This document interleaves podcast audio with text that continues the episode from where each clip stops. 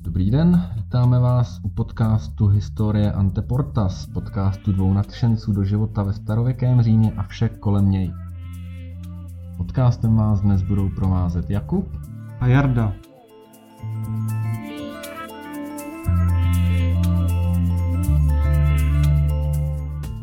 Dnešní téma navazujeme z minula. Budeme se bavit o filmech, které si vzali za téma římskou invazi do Británie.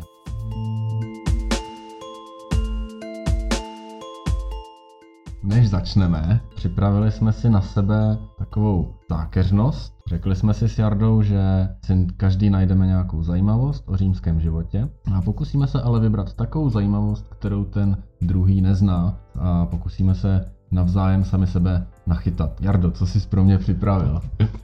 Mám pro tebe takovou lingvistickou věc. Je to věc, kterou eh, Češi dost často používají, ale používají špatně. Když máš vlastně, vytvoříš třeba dokument a vytvoříš ho 1. září, ale chceš, aby to vypadalo, že se vytvořil 20. srpna, tak tam napíšeš to předešlý datum.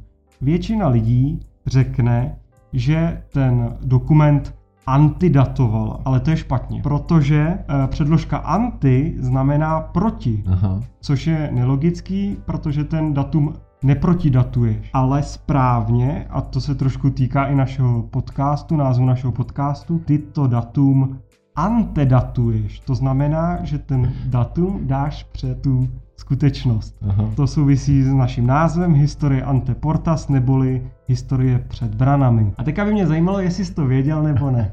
to je skvělý. Uh, skvělý. Já myslím, že jsem do toho spadnul taky a že jsem taky použil předložku anti, ačkoliv samozřejmě jako lingvista bych to měl znát. Pochopitelně vím, že anti znamená proti, ale nikdy jsem nad tím nepřemýšlel a dává to smysl. Jsem rád, eh, trošku jsem se obával právě, eh, že tvojí erudicí, že to budeš znát, takže jsem rád, že jsem ti obohatil tvoje vědomosti a teďka jsem zvědavý, co máš ty pro mě. Mně to došlo hned, jak jsi řekl, že předložka anti je špatně. Já mám taky zajímavost, není to teda z římského života, nicméně určitě znáš trochu svobody v New Yorku. Ano. Asi znáš i její příběh, jak se tam dostala. Zhruba. Tak, eh, dar Francie připlula na lodi. Nicméně, víš podle koho nebo podle čeho vznikla? A abych se přiznal, tak to netuším. Tak, celkem překvapivě. Je to podle římské bohyně svobody, která se jmenuje Liberta. Aha, tak jo, to je... To mě vlastně taky nikdy nedošlo, kdy vlastně je to dar francouzů mm-hmm. a že to má vůbec spojitost takhle s, s antikou. No, když už se teda bavíme o lingvistice, tak když to vezmeme francouzsky, že svoboda liberté, anglicky liberty, a je to pořád stejný. Jasně, jo, jo, to jsou vlastně ty, ty románské jazyky, ty tam mm-hmm. dost často to mají tu latinu v sobě zakódovanou. Tak to, to, to je opravdu zajímavý, to jsem nevěděl, to je super. Takže dnešní skóre jedna jedna. Píšu si. Přeskočíme k filmům. Máme pro dnešek přichystaný tři filmy. První se jmenuje Orel 9. legie, druhý se jmenuje Centurion a třetí se jmenuje Král Artuš. Všechny padly losem na mě a když jsem na ně koukal, tak jsem měl pocit, že se koukám pořád na ten samý film. Protože se odehrávají v době římské invaze do Británie a všechny se točí kolem roku 120 našeho letopočtu. Takže se dneska budeme bavit o hm, společných tématech a věcech, které se prolínají všemi třemi filmy. Je zajímavostí, že opravdu všechny tři filmy byly natočeny během krátké doby mezi sebou, se opravdu týkají v podstatě pár událostí a zejména eh, pro ty lidi, kteří neviděli krále Artuše, tak je to možná s podívem, že opravdu král Artuš se odehrává v době Římanů. Mm-hmm, mm-hmm. Já jsem hledal a pátral a k tomu mám potom poměrně překvapivé informace. Podíváme se nejdřív na Orla deváté legie. Co to je ta devátá legie? No, e, ta devátá legie to je opravdu velice známá legie, kterou založil Gneus Pompeius Magnus. Založil ji v Hispánii, v dnešním Španělsku, proto e, nesla název Hispána. A je to vlastně jedna z nejstarších a nejdůležitějších římských legií. Mhm, je to tak. Patří k nejstarším legiím Například Cezarem napadli Gálii, Octavianem bojovali proti Sextovi Pompejovi, který byl teda syn toho slavného Pompeja. Bojovali proti Marku Antoniovi u Actia a až v Hispánii si vysloužili přízvisko Hispánia. Nicméně legie byla poražena v Teutoburském lese ve slavné prohře a velkém vítězství Germánů. Posléze byla převelena do Panonie, no a až v Británii bojovala proti Budice, piktské válečnici, legie mizí ze záznamů zhruba v roce 117 našeho letopočtu. Nikdo neví, co se s ní stalo. Existují určité teorie, jedna z nich je naznačena i ve filmu Orlově 9. legie. Je možné, že vojáci, legionáři prostě plynuli místním obyvatelstvem, asimilovali se, dali si piktské ženy nebo britské ženy Usadili se v Británii, začali tam farmařit, zapomněli na svůj legionářský život a stali se obyvateli Británie. To je ostatně ukázáno i, i ve filmu, kdy hlavní hrdinové najdou veterány z 9. legie a tím potom na konci filmu teda jdou pomoct do rozhodující bitvy. Mm-hmm. Ty jsi zmínil, že právě tady ta devátá legie třeba prošla právě bitvou v Teutoburském lese. To mě trošku připadá, že tahle legie měla celkem asi smůlu, protože nejdřív byla v podstatě rozprášená právě v této bitvě mezi Armíniem a Varem. Tam poprvé vlastně ztratila svého orla, mm-hmm. o čemž je vlastně celý tenhle film. A po druhý pak teda Insigny ztratila právě té Británii. Já bych si teďka tady jenom, že ti do toho skáču, dovolil takovou malou komerční vsuvku, která je teda neplacená, ale pokud by vás zajímalo, jak to mezi Germány a Římany bylo, tak od 23. října je možný se podívat na Netflixu na seriál Barbaři a podle teaseru to vypadá, že opravdu by se mohlo jednat o skvělou podívanou. Navíc to točili Němci, takže bude zajímavý, jak se s tím popasují, protože vlastně v rámci nějaké německé mytologie ten germánský vůdce Arminius má opravdu dobré postavení, významné, takže uvidíme, jak moc to bude věrné. A tímhle bych ukončil drobnou komerční vsuvku a můžeš pokračovat. Uvidíme. Ty jsi mluvil o tom, že Legie ztratila Orla. Ve filmu Orel 9. Legie se jedná o to samé. Legie ztratí Orla, hlavní hrdina se rozhodne, že ho získá zpět. Proč pro ty Římany ty orlové byly tak důležitý? Ten orel byl něco jako symbol legie, zástupce Říma na území provincie nebo na, na, na dobývaném území představoval určitý pojítko mezi legionáři a jejich domovinou a bylo to něco, na, na co byli hrdí, čeho si považovali Zároveň to byl takový maskot nebo šťastný symbol Legie, takže pokud Legie o svého orla přišla, byla to velká hamba, Legie byla zostuzená, pokud by ho nedokázali najít a navrátit, mohlo to vést dokonce až k jejímu rozpuštění. Mm-hmm. Já jenom tady udělám krátkou vsuvku, je možný si vzpomenout na, řekněme spíš legendu, kdy právě Varus byl poražen v bitvě v Teutoburském lese a vznikla legenda, že když se to dozvěděl císař Augustus, tak pronesl vare vare, vrať mi mé orly. Tím vlastně myslel, aby zachránil ty legie, které právě prezentovaly ty orly. Mhm. Když už se bavíme o orlovi, orel v latině Aquila, hlavní hrdina filmu, Centurion, který jde na piktské území získat orla zpět, to jmenuje Marcus Flavius Aquila. Je takový menší easter egg. jo, jo, jo. Film je natočen podle knížky, je nutno podotknout. Zasazení filmu je poměrně zajímavý, protože se odehrává 20 let po stavbě Hadrianova valu. To znamená, že tehdy už vládnul Antonius Pius, který ale se snažil území ovládané Římany v Británii rozšířit a posunout víc na sever. A rozhodl se zbudovat Antoniův val 160 km severněji od Hadrianova. Mm-hmm. Ten byl v užším místě britských ostrovů, takže je dlouhý jenom 60 km. Nicméně to území mezi dvěma valy Římani nedokázali nikdy pořádně ovládnout. Pořád tam měli problémy s místním obyvatelstvem a s nájezdy ze severu, takže se po zhruba 20 letech táhli zpátky za původní Hadriánův val. Jak si představit ten Hadriánův val? Dneska, když přijedete do Británie, tak se pořád můžete podívat na místo, kudy ma procházel. Jsou tam zbytky, už to není moc velký, Pořád je vidět zeď, která se táhne přes krajinu od nevidím do nevidím. Je pravda, že jsou takové ty známé eh, fotky, kde ten Hadriánův val vám dosahuje eh, výšky lítek, což samozřejmě vede k domněnkám, že jak takovýhle val mohl ty pikty, po případě Skoty, Iry, zadržet, ale samozřejmě po těch několika staletích ten val je v podstatě celý rozebraný a ty kameny posloužily na stavbu úplně jiných budov. Aby jsme to trošku přiblížili, jak ten val vypadal, tak samozřejmě tam byla ta hlavní část, to byla ta zeď. Nicméně před zdí byly dva příkopy, jeden val. V příkopech samozřejmě byly zapíchaný špičatý kůly, aby to nebylo tak úplně příjemný pro lidi, kteří by se snažili ho překonat. Po jedné římské míle tak, tak. byly rozmístěny tupní body, brány, kudy mohli procházet lidé, projíždět povozy s nákladem, obchodníci a podobně. Takže ten val ne, ne, neuzavíral území, nicméně sloužil jako překážka kterou ale lidé mohli normálně mm-hmm. procházet. K filmu mám ještě jednu zajímavost. Ta se týká druhé strany, tedy původních obyvatel Británie. V části filmu, kdy se Marcus Flavius Aquila a jeho otrok dostanou až na sever Británie, tak narazí na kmen tuleních lidí. Tento kmen skutečně existoval, to je historicky doložený fakt, ale celý kmen opřádá legenda.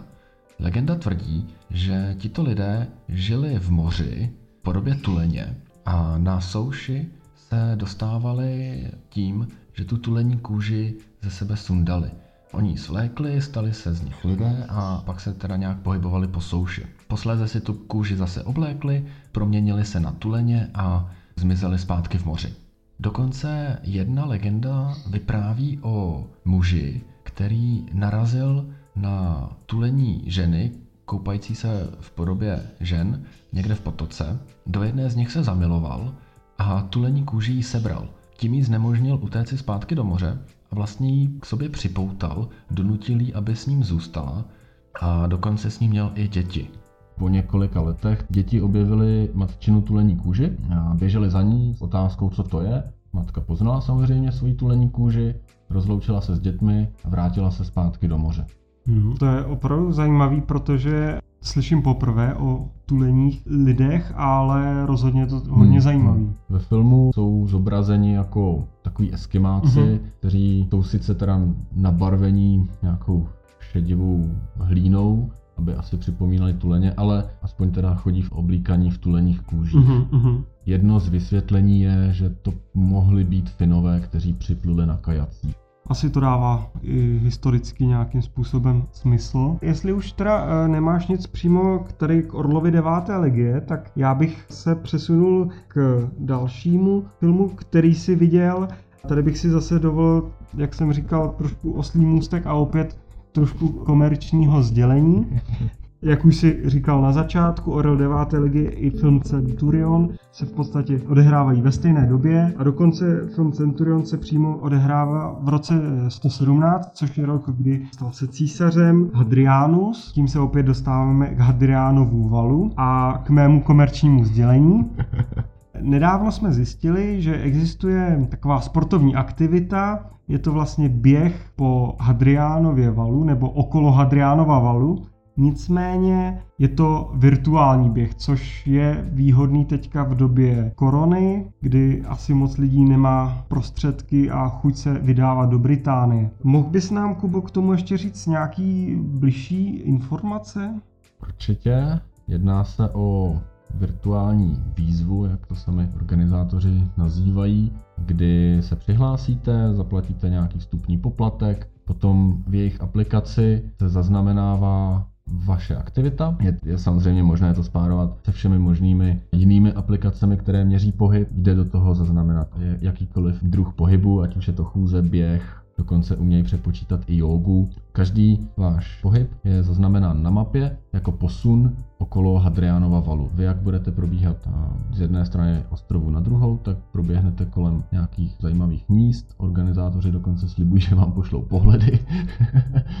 Ale na konci, až to doběhnete, tak vám pošlou velkou kovovou medaili. To jsi to krásně schrnul, já bych jenom ještě dodal, aby to bylo spečetěno, tak takhle veřejně dáváme na vědomost, že my se té výzvy budeme účastnit, takže v těch budoucích našich podcastech určitě uslyšíte jak moc jsme úspěšní, kde zrovna se nacházíme. Ano. E, náš podcast e, má i takovou podpůrnou facebookovou stránku, tam možná pokud se dostaneme do nějakého místa, které má pohlednici, tak ji tam samozřejmě zveřejníme, abyste se i vy mohli pokochat, kde se zrovna nacházíme. Pokud e, nás budete hledat, tak nás tam najdete jako historie Anteporta Steam. Poběžíme spolu. Tak.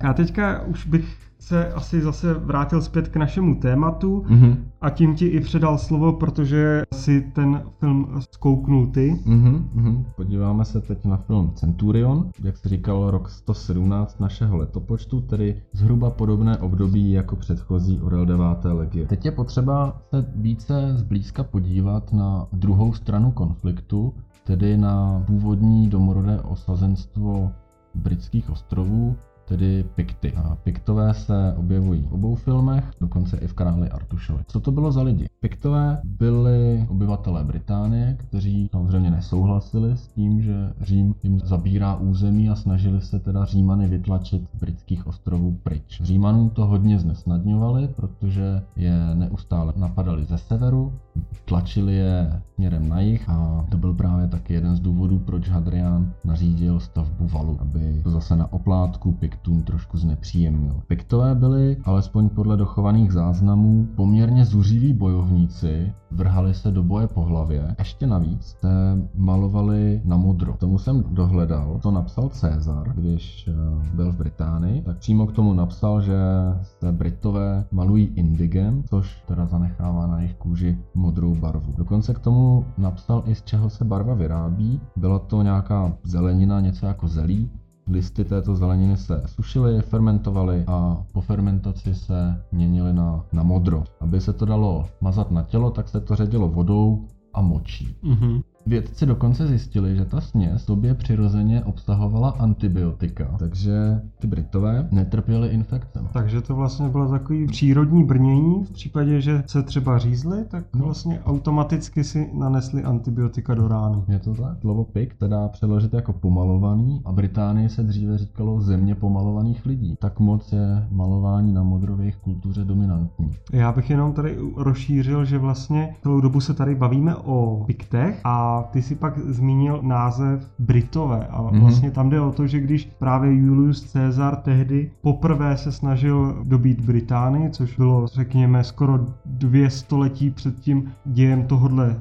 filmu, tak vlastně to bylo kvůli tomu, že když táhl do Gálie, tak Galům pováhal právě kmen Britonů, kteří pocházeli právě z toho ostrova a on se tam vydal je vlastně strestat. Takže to je, je zajímavé, že celá ta provincie se jmenovala podle tohohle kmene původního vlastně, který potkal Cezar, zatímco Piktové byly vlastně to největší etnikum na tom jihu. Mm-hmm. Ještě Piktům jsem dohledal zajímavou věc, že v jejich kultuře bylo módní záležitostí tetování a že oni se tetovali, jako ženy si malují obličej, tak oni se prostě tetovali. Bylo to žádoucí, být potetovaný nebylo nic ohyzného, mm-hmm. nenahlíželo se na to špatně, naopak to byla společenská událost. Obrázky, které jsem dohledal, tak zobrazovali lidi potetovaný od hlavy až k patě. Takže vlastně je to takový antický ekvivalent současného permanentního make-upu. Hmm. Ve filmu Centurion jsem byl trošku puntička, takže jsem dohledal ještě poměrně zajímavou věc. Je tam skupina přeživších, kteří se potom snaží zachránit svého velitele z piktského zajetí, to se jim nepovede, pak utíkají přes piktské území zpátky do římské území a v jednu chvíli večer u ohně si povídají legionáři, kteří měli těsně před koncem služby, na co se doma těší. Jeden z nich říká, že po skončení služby měl vyhlídnutou jednu vilu, kterou by si chtěl pořídit. Nicméně legionáři neměli možnosti vybrat půdu, kterou by si koupili, ale při propuštění ze služby ji dostávali přidělenou. Mm-hmm. Docela často se stalo, že ji dostali přidělenou právě v na tom dobytým území, přestože třeba pocházeli z Itálie nebo z nějaký jiný provincie, tak dostali pozemek, ale dostali ho právě třeba v Británii. Mm-hmm.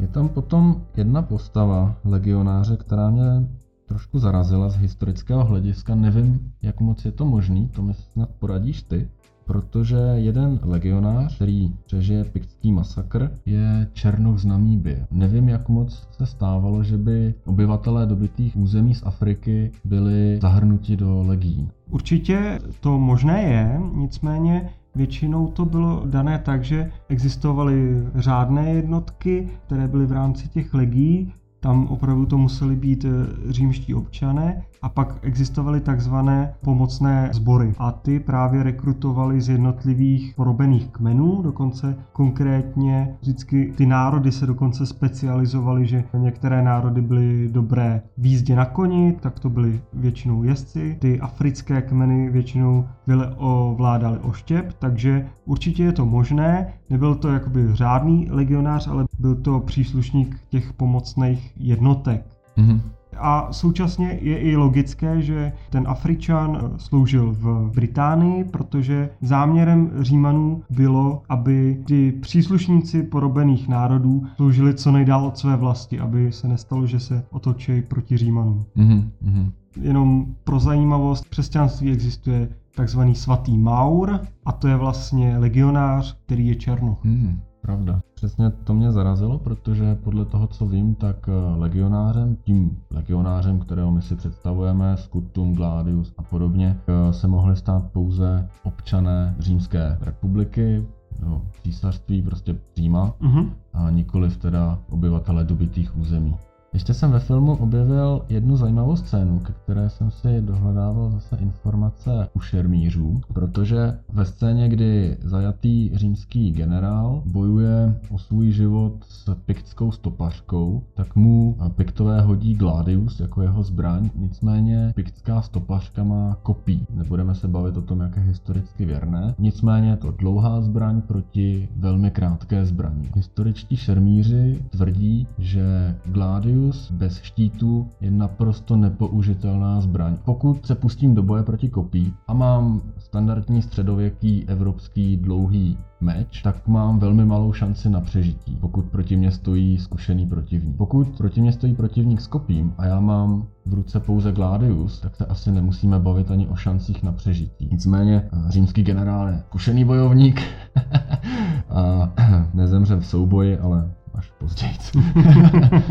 to je velký nešvar těch historických filmů, kdy se samozřejmě snaží udělat nějaký eh, epický souboj, ale opravdu jak si neuvědomí, jak ty zbraně fungují, kdy Gladius byl v podstatě spíš taková bodná zbraň a kdy se počítalo s tím, že ty legionáři stojí v řadě, natlačí se na první řadu těch protivníků a v podstatě spoza tu bodají. Mm-hmm. Určitě to nebylo uspůsobeno k nějakému legendárnímu souboji, zvlášť ještě s kopím. No, no. Nebo oštěpem. No, jenom si to představ, stojí proti mě člověk, který má 2 metry dlouhý klacek, na konci je špička a já mám v ruce 60 cm železa. Tak. Centurionovi už víc nemám. No, v tom případě já navrhuji se přesunout k poslednímu filmu a upřímně já osobně eh, se na něj těším úplně nejvíc, protože kdysi dávno, přiznám se, jsem eh, na něm dokonce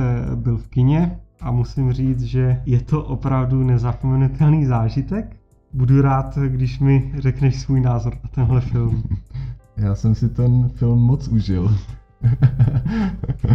Ale musím přiznat, že je tam několik věcí, které jsem nevěděl, musel jsem se je dohledat a byl jsem překvapen rovnou tou základní premisou filmu, protože film se nám snaží namluvit, že král Artuš, ta postava, kterou my známe, Excalibur, Merlin a podobně, tak eh, tato postava byl Říman a bojoval proti saské invazi v No, teď jsem si nenapsal, v kterém roce se odehrává film. Nicméně zhruba v 5. 6. století, podle historických pramenů. Snažil jsem se dohledat, jestli to je vůbec možné, jestli to je pravda. A ku podivu tohle je pravda. Postava Artuše se skutečně v lidových vyprávěních objevuje v 5. 6. století. A tady v těch příbězích má nadlidské superschopnosti, kdy bojuje proti jednak nepřátelům, ale i nestvůrám, chrání lidi, chrání bezbraný, putuje po zemi a likviduje jedno monstrum za druhým. Podobně jako legenda o Beowulfovi, která teda pochází o pár století později. Jak to bývá, tak eh, lidové příběhy každým dalším předáním malinko mění, pozměňují, upravují, něco se vynechá, něco se přidá. To se stalo i příběhu o Artušovi. V díle Historie Britů z 5. století se ovšem Artuš, jakožto vojevůdce, objevuje funguje díky jeho skvělým vojenským schopnostem, kdy odrazil pád Sasů do Británie. Takže minimálně tohle je historicky doložená skutečnost. To dílo historie Britů zmiňuje závěrečnou velkou bitvu u Badonu, kdy definitivně teda odrazil Sasy a tato bitva je zobrazená i ve filmu. Jak to pokračovalo dál s Artušem je taky zajímavé, protože ve 12. století jistý Geoffrey z Monmoutu sepsal historii britských králů, kde se král Artuš objevuje znovu Nicméně eh, tady milý Joffrey smíchal vyprávění a jeho vlastní představivost a vytvořil celek, kdy Artuš poráží Pikty, poráží Skoty, dobývá Norsko, Dánsko, Gálii, v závěru připravuje tažení na Řím. V jeho verzi to nebyl Říman. Ve filmu je v Artušově družině Lancelot, Nicméně Lancelot se v legendě o Artušovi objevuje až mnohem později, kdy francouz, nebudu se snažit o francouzskou výslovnost, Chrétien de Troyes přidává právě do družiny Artuše Lancelota, putování za svatým grálem a v jeho díle právě jsou položeny základy té artušovské romanci, tomu velkému příběhu, který my známe dnes. To ovšem není všechno. Já se obával, že, že, že to tak je. No. Ne, už, už jsme skoro u konce.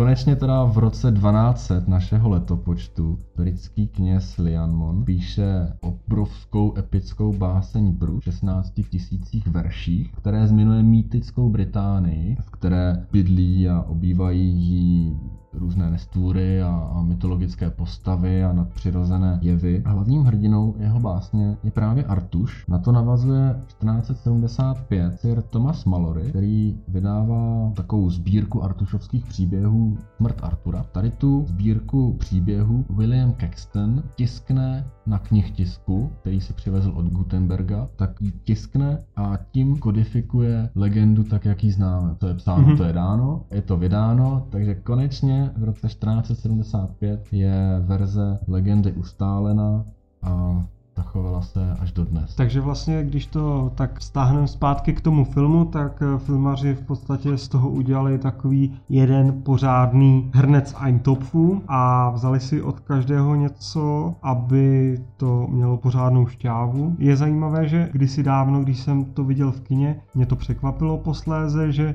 opravdu je tam to gro toho příběhu se tak mohlo stát. Opravdu v té době tam ještě na britských ostrovech byly zbytky římského osídlení, respektive tam se to začalo právě promíchávat římani s Piktama a s dalšími kmeny a právě tam začali vytlačovat ti sasové, takže mě velice překvapilo, že teoreticky opravdu ten prapůvodní Artuš mohl být Říman, respektive potomek římských kolonistů. Mm-hmm. Nicméně opravdu ten film pak si bere hodně už spíš těch pozdějších legend o Artušovi. Je to tak, oni smíchali několik verzí té legendy dohromady. Já tomu rozumím, když se řekne Artuš, a automaticky to znamená všechno kolem toho Lancelot, Ginevra, Merlin a filmaři si asi netroufli je vynechat. Takže Merlin je piktský druid, zhruba asi na této úrovni. Ginevra se tam objevuje taky jakožto piktská bojovnice, Lancelot teda jako rytíř. To je další věc.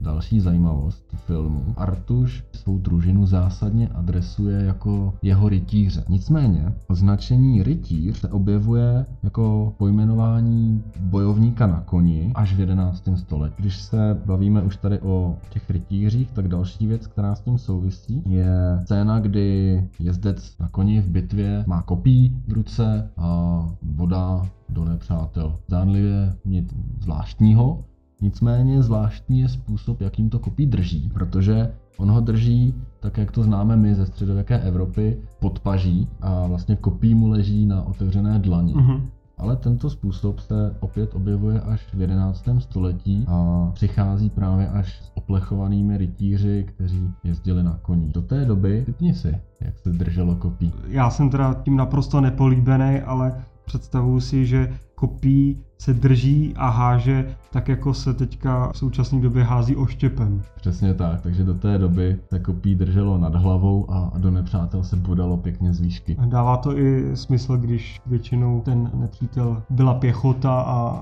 a nebyli koňmo, takže samozřejmě to bylo praktičtější. Mhm. Ke zbraním je potřeba ještě zmínit dvě věci. Řemdich není starověká zbraň a kuše se začala používat až ve středověké Evropě. Doufal jsem, že to bude jenom nějaká krátká zmínka, nicméně kuši tam hojně využívají asové při své invazi. V té době to nebylo možné, ještě neexistovalo. Já jenom k té kuši to se bohužel eh, netýká nijak Římanů, nicméně je to taková historická perlička.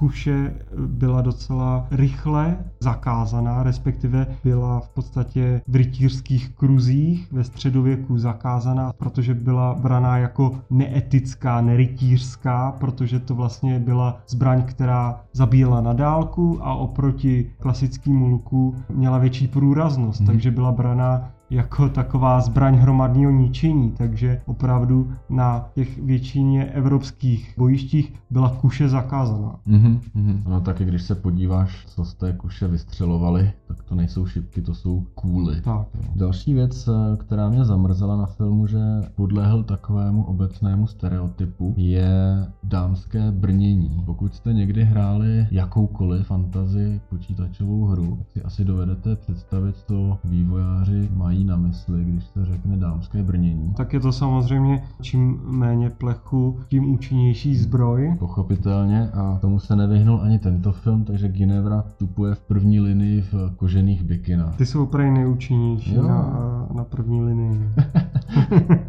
Myslím, že nepotřebuješ ani štít, který stejně nemá. My jsme se tu bavili o Orlovi jako o odznaku legie. Objevuje se i ve filmu Král Artuš, kdy tam s ním Artuš eh, jezdí po louce a podobně. A nicméně jeho znak eh, není orel, ale mm, zvíře, které jsem identifikoval jako mořský koník křížený s drakem. Když jsem byl na tom filmu v kině, tak eh, mě to taky utkvělo v paměti, protože mně to přišlo, že tam si to vypučili z nějakého azijského filmu. Mhm. Mm-hmm. Bylo to moc hezký jako vizuálně, ale nic moc to nemělo společného nějakou historií. No. Mhm, mhm, přesně tak. Stejně tak, kdy se k Artušovi připojí zbytek jeho družiny a každý si přiveze svého v uvozovkách orla. Orel byl jeden na jednu legii. Tak a jestli si dobře pamatuju, tak oni vlastně ani netvořili legii. Samozřejmě každý legionář neměl svého orla, ale byl to odznak Mhm. eh, celé legie, takže přičítám to k tomu, že chtěli, aby to vypadalo efektněji. Mhm, mhm, ano, pravděpodobně. A záběr na družinu pěti orly je působivý, nicméně nepřesný. Další nepřesnost, která se ve filmu objevuje, a ne pouze v Králi Artušovi, nutno podotknout, ale ve velké většině středověkých a starověkých filmů, jsou zápalné šípy. Eh, Dokonce bořiči mýtů to zkoušeli a zjistili, že zapálit cokoliv a šípem není možné, protože eh, když vystřelíš šíp, tak on má neskutečné zrychlení a prostě ten oheň to nevydrží a, a spoukne ho to. Ale na plátně to vypadá dobře. Jo. To uznej. Jo, jo, jo. a poslední, abych už taky nemlil furt o nepřesnostech, tak poslední věc, kterou zmíním, je věc, která se objevuje ve všech filmech, kde se do sebe lidi pustí meči. Meče prochází brněním jako nůž máslem. Pak je teda otázka, proč si to brnění brali, když je tak neúčinný a zároveň jak to, že je možný propíchnout chlapa skrz na skrz, ačkoliv má na sobě kroužkovou košili. Protože Hollywood. Asi tak. Samozřejmě je to efektnější, ale ve většině případů to fungovalo tak, že eh, si protivník vybíral nechráněná místa, do kterých řezal a bodal. I přes to brnění jich na těle bylo docela dost, takže protivník měl většinou na výběr.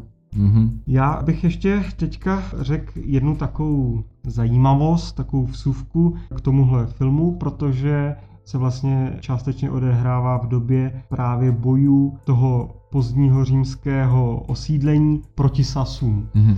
Je velice zajímavé, že vlastně z římského období neexistuje moc písemných památek, takže většinu informací se dozvídáme z archeologického výzkumu. Proto nebylo s podivem, že když Sasové v podstatě si podmanili celou Británii, tak ani ne za celou generaci zapomněli na to, že na britských ostrovech Griňáký římané žili. A postupně si začali vyprávět o antické architektuře, kterou nacházeli po celé Británii, že ji vytvořili obři. Mm-hmm. Opravdu tam ta paměť eh, byla přerušena a oni netušili, že to vytvořili římané že to vůbec vytvořili lidé a říkali o tom, že to vytvořili obři. Je to třeba krásně vidět zase komerční vsuvka v seriálu Vikingové, mm-hmm. kdy Vikingové právě o pár set let později podnikají výpady do Británie a je tam scéna, kdy oni se setkají s těmi sasy a oni jim ukazují